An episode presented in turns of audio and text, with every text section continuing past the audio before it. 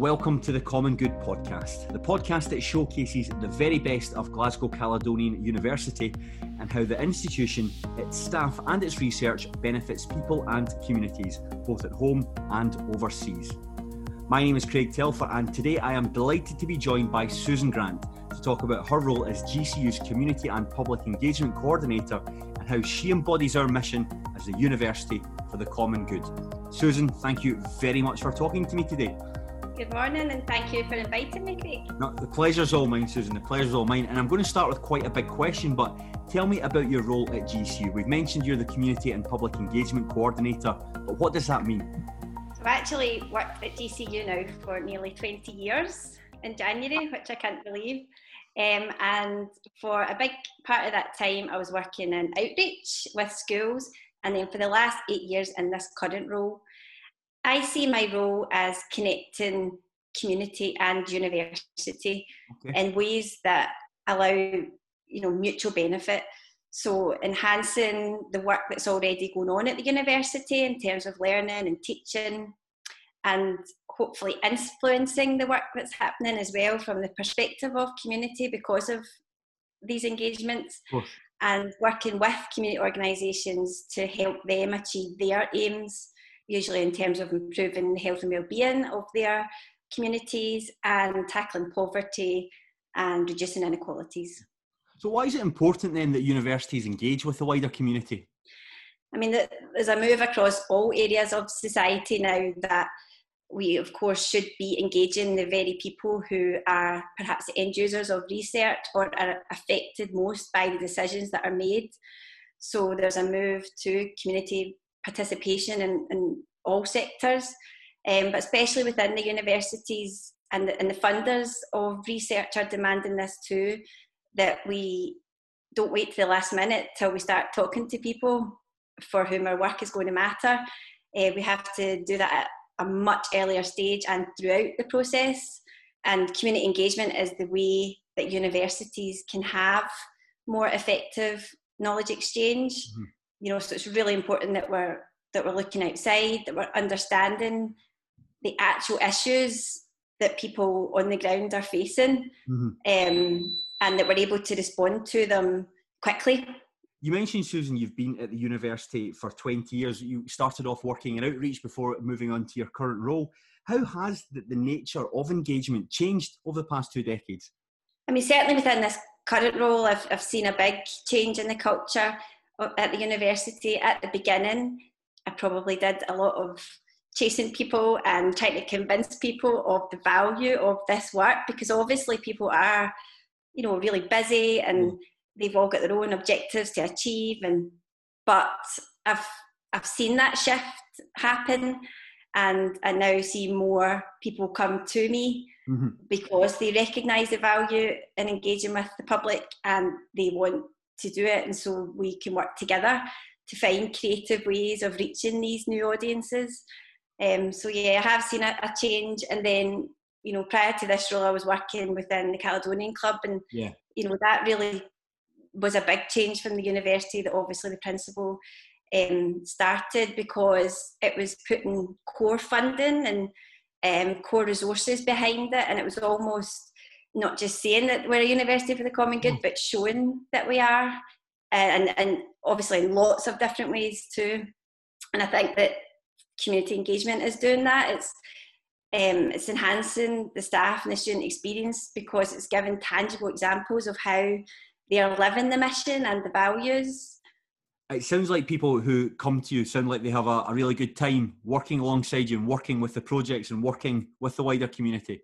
For me, the biggest reward that I can have in my role is to get positive feedback both from the audience that we've designed the projects for, because obviously that's critical, but also it is as much as public engagement is a two-way process and so it is as much about what is of benefit to the university too and that's the university is the people.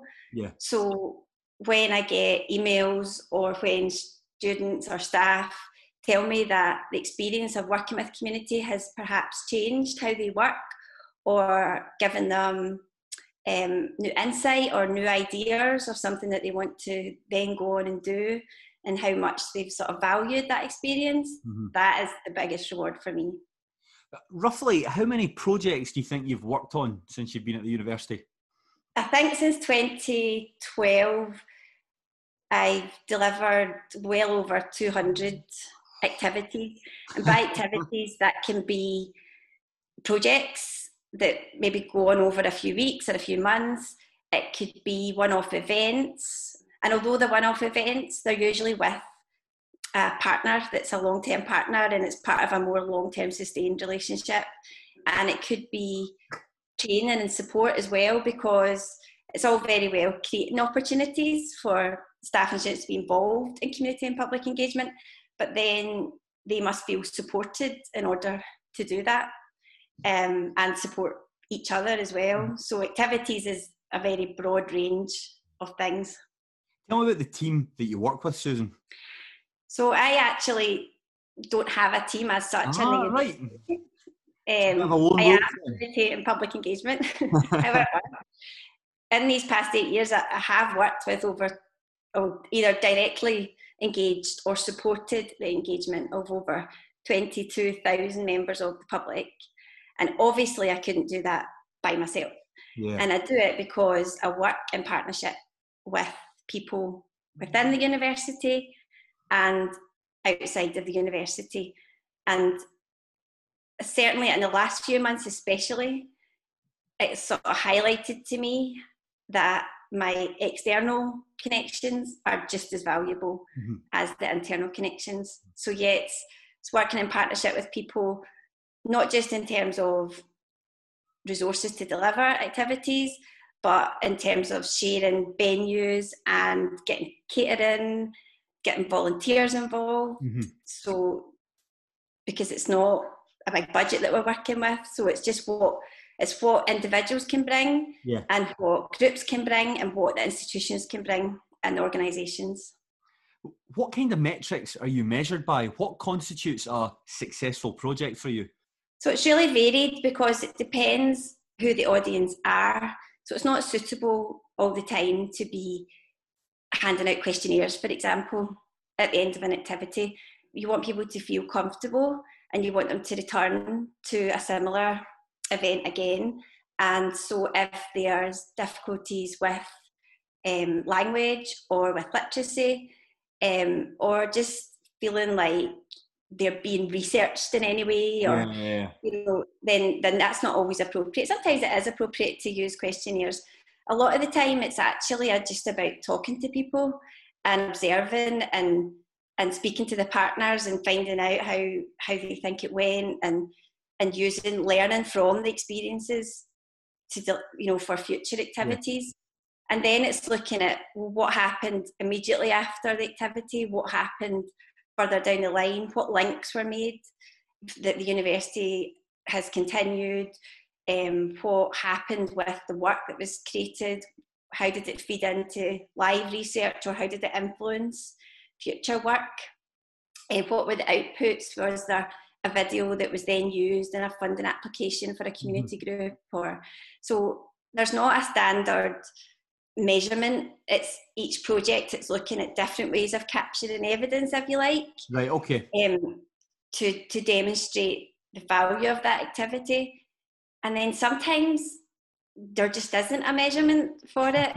Uh, you know where the projects are about making connections are about um, enhancing the reputation of the university, and that's difficult to measure. But if mm.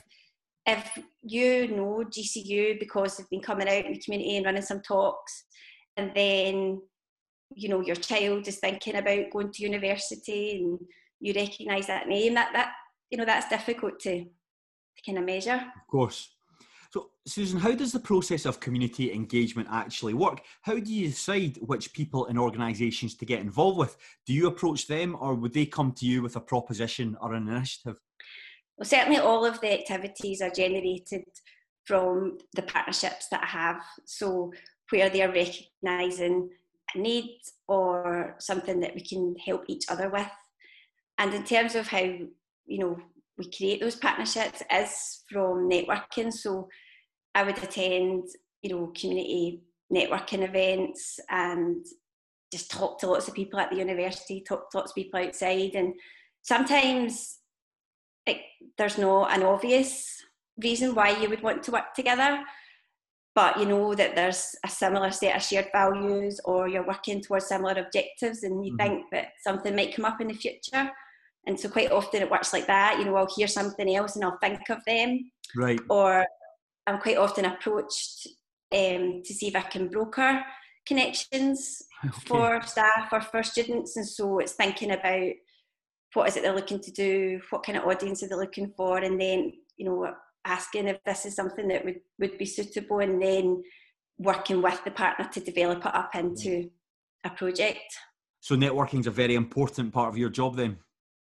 As plenty members of staff at uni will probably testify, you know, it's stopping people in, in the, the canteen or out in the campus and um, those are the the richest conversations I have, um, or chance meetings where you hear something and they say it's the same out in the community. So unless you understand what the issues actually are, then you you don't know how you can respond to mm. them. So yeah, a big part of my job is just talking to people, listening, and then coming up with creative ways to respond to the issues that are that are coming up, and mm-hmm. then influencing people to yeah, to come on board and work together to to deliver a project. That's what I'm missing most at the moment is yeah. the ability to to be on the ground and mm-hmm. to hear what's going on. Yeah, um, when we're working more isolated. I was actually going to ask you about that later on, but we might as well come to it now, Susan. How have you been finding things since since March, since the, the pandemic became a, a national concern? At the beginning, I was just thinking, how can I even do my job? Because for years, what I've been trying to do is the things we were not allowed to do, which was physically bring people together and have hands on interactive activities mm-hmm. and share food and have tea and cakes and talk. So in the first instance, I had to obviously cancel a lot of activity that I was due to deliver, probably with over a thousand members of the public at that last semester. It's the busiest time. Yeah. Lots of the science activities run mm. then, the Community Science Day, for example. And at the same time, I was reaching out to partners to see can can I help. Um, I, I felt like I wanted to do something that contributed to the response of the pandemic in, in, a, in a small way. And that really helped me because I started volunteering and it was more like what I was used to doing. That I'm used to going to community, I'm used to, you know, helping people. Mm-hmm. And so that really helped until I could get my head around how community public engagement can function within the restrictions. Mm-hmm. So I was, you know, it was a conscious effort to keep in touch with external partners to keep in touch with colleagues that I work with within the university, but also the networks that I'm part of across the UK and in Scotland, and particularly in Glasgow. Yeah. So people that do my job in other universities, they were the best source of support because they really understood. Course, yeah. Situation we were all in, and it's through these conversations that we that we started to see, you know, chinks of light, and we started to see ways in which we could move forward and continue the work. So then, what are some of the solutions that you and your fellow community engagement officers came up with? The obvious answer was to move things online, and I looked at the work that I had been due to deliver to see what what could immediately move online because in the early stages, moving community engagement online wasn't going to work. Um, people weren't connected in terms of having the devices that would be required to join online events. Many of the members of the community and the community I work with are living in flats, for instance, and the Wi-Fi just isn't strong enough to yeah. power the whole flat in the evening or whenever. And but more than that, the main issue for my community partners at first was actually just getting basic food and vital su- support to people and so that was really the, the other stuff was was not the priority. Mm-hmm. Um, also, some of my partners had staff that were furloughed as well, so it was the, the one thing that could continue at the, at the very beginning um, was the three minute thesis competition. Of course, yeah. That you know well because you've supported it for the last six years at GCU. So you know, with the graduate school, and we we spoke to different members of staff in the university. We put a wee poll out on Twitter. We talked to some students, and the consensus was, yeah, let's let's go for it. Let's move it online in April uh, for the development sessions, and then the final um, which was streamed on, on YouTube. And it was just a chance to bring people together and to celebrate the research that's going on at the university and the fantastic students behind that work. Mm-hmm. Um, so that was something that immediately could, could move online, whereas the rest of the projects have taken a bit of time to make sure that um, the audience is going to be able to engage with it. Of course, I. Now, I want to talk to you about a couple of projects you've worked on, Susan. There, there, was that many to choose from, so I've only picked two that to me really stood out. One of them is the Food for Thought initiative. That's a talk series that discusses issues relative to people's lives, followed by dinner and discussion. And that went in front of the Deputy First Minister, John Swinney. Could you, you tell me about that? Yeah, so I've been working with Queen's Cross Housing Association for the last three years. And with the partnerships, it's really good if you can have a live um, project that runs to keep that partnership going. And from there, lots of other opportunities can come. Uh, and so the project that we developed together was Food for Thought. The Housing Association had, had identified various issues within their own tenants and the wider community that they serve.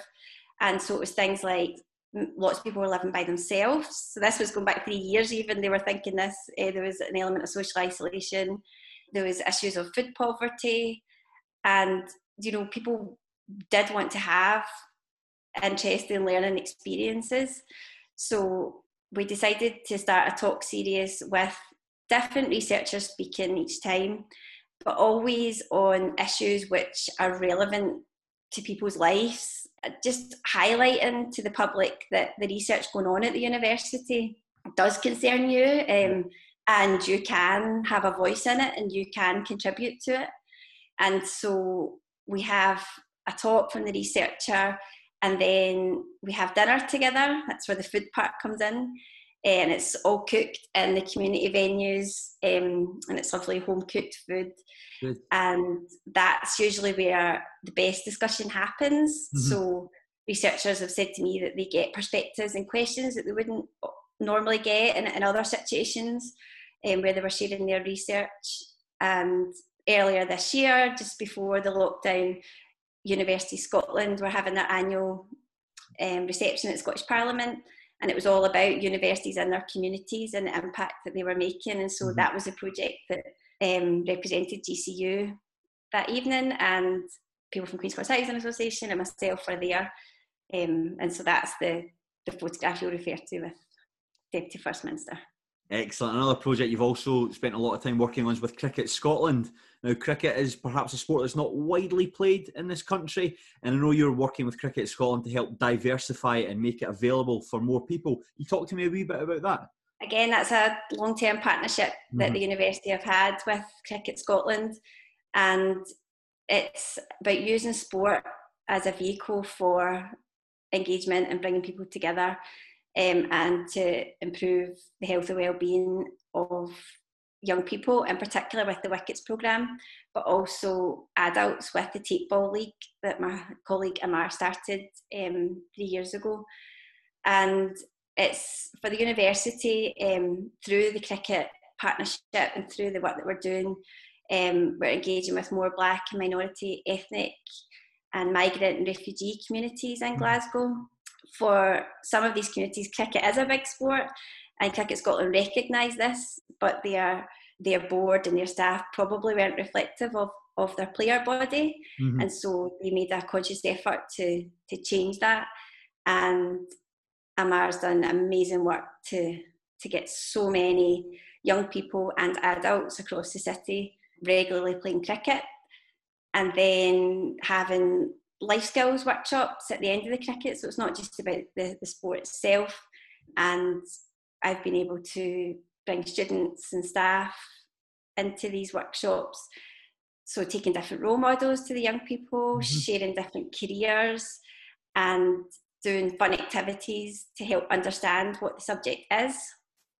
So that's been really fun. And this month, that's going to start online as well. So mm-hmm. although some of the cricket is back in person because the young people are under 12 and they're able to play, yep. it's outdoors they're playing. Mm-hmm. So we decided to hand out resources to them on the weekend. Well, the coaches will hand it out um, mm-hmm. and then they'll take that home. And then the following week, we'll have an online workshop with the young people in their own homes but using the resources in the packs. Excellent. Um, to run it. Is there any projects that you're particularly proud of? I mean, there's more than 200 to choose from, but is there one, Susan, that, that really sticks out for you? Oh my goodness! I mean, I am I am looking forward to seeing how the cricket project goes because it's been developed by the students and the staff. So, for instance, it's all about vitamin D, and it's the dietetic students that have developed the first workshop, and the second workshop all about mental health and well-being and it's with the psychology researchers and staff so it'd be good to see how that goes because they've really related it to cricket as well which is yeah. brilliant because when we're doing training for public engagement you would always say you know to try and design things which are going to have resonance with your audience and uh, going to connect with them so that's a brilliant way of doing it introducing vitamin d and bones through mm-hmm. through cricketers but i suppose that the, the biggest highlights over the last few years anyway have been the community science days or the citizen science days. Course, um, yeah.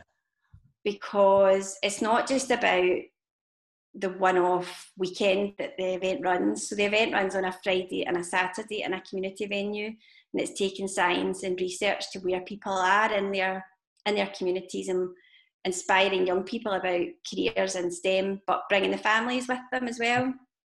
Um, but it's not just about that weekend. It involves months and months of work in the lead up to it to be out and about in the community, making relationships, getting to know people, getting to know how community groups want to be involved in the event. Well, first of all, finding out if they want the event and how they want it to work, and then what each of us can contribute to it because we have about 40 volunteers on the day, staff, students, and community partners um, delivering the event and local businesses and different things supporting it. And then you you hope the hope is that these connections exist beyond the event itself. And so it's it's not just a one-off event, but the actual events themselves have just been brilliant. Seeing, you know, I can't imagine it now, 300 people together in a space seems like another world now, but seeing 300 people with so excited about these different learning opportunities.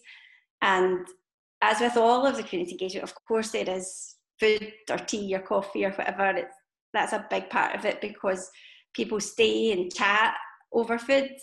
And some families, the events usually last like about three hours, and there's some families that stay for the whole time. And so, so that probably they're the, the biggest highlight over the last few years, just because so many people across the mm-hmm. university mm-hmm. are involved. And I do work across the university in all the different disciplines. But with the STEM network, it's bringing people from the disciplines together yeah. to deliver an event. Um, and I'll, I just love seeing that, and that's been great fun. Listen to you talk, you're very passionate about what you do. You're very passionate about linking the university to the community. And it really sounds as though your role, as we said at the start, really embodies the university's mission for the common good? I would like to think so. Um, I absolutely believe in the mission as a university and as a public funded body. Of course, we should be sharing our resources, our people, our skills, but much more than that, it completely adds value and enhances the experience we all have by being able to do this kind of work for the common good. So, yeah, I, I would I would like to think that um, some small part of the big mm-hmm. mission in the university and helping others to to be part of that too.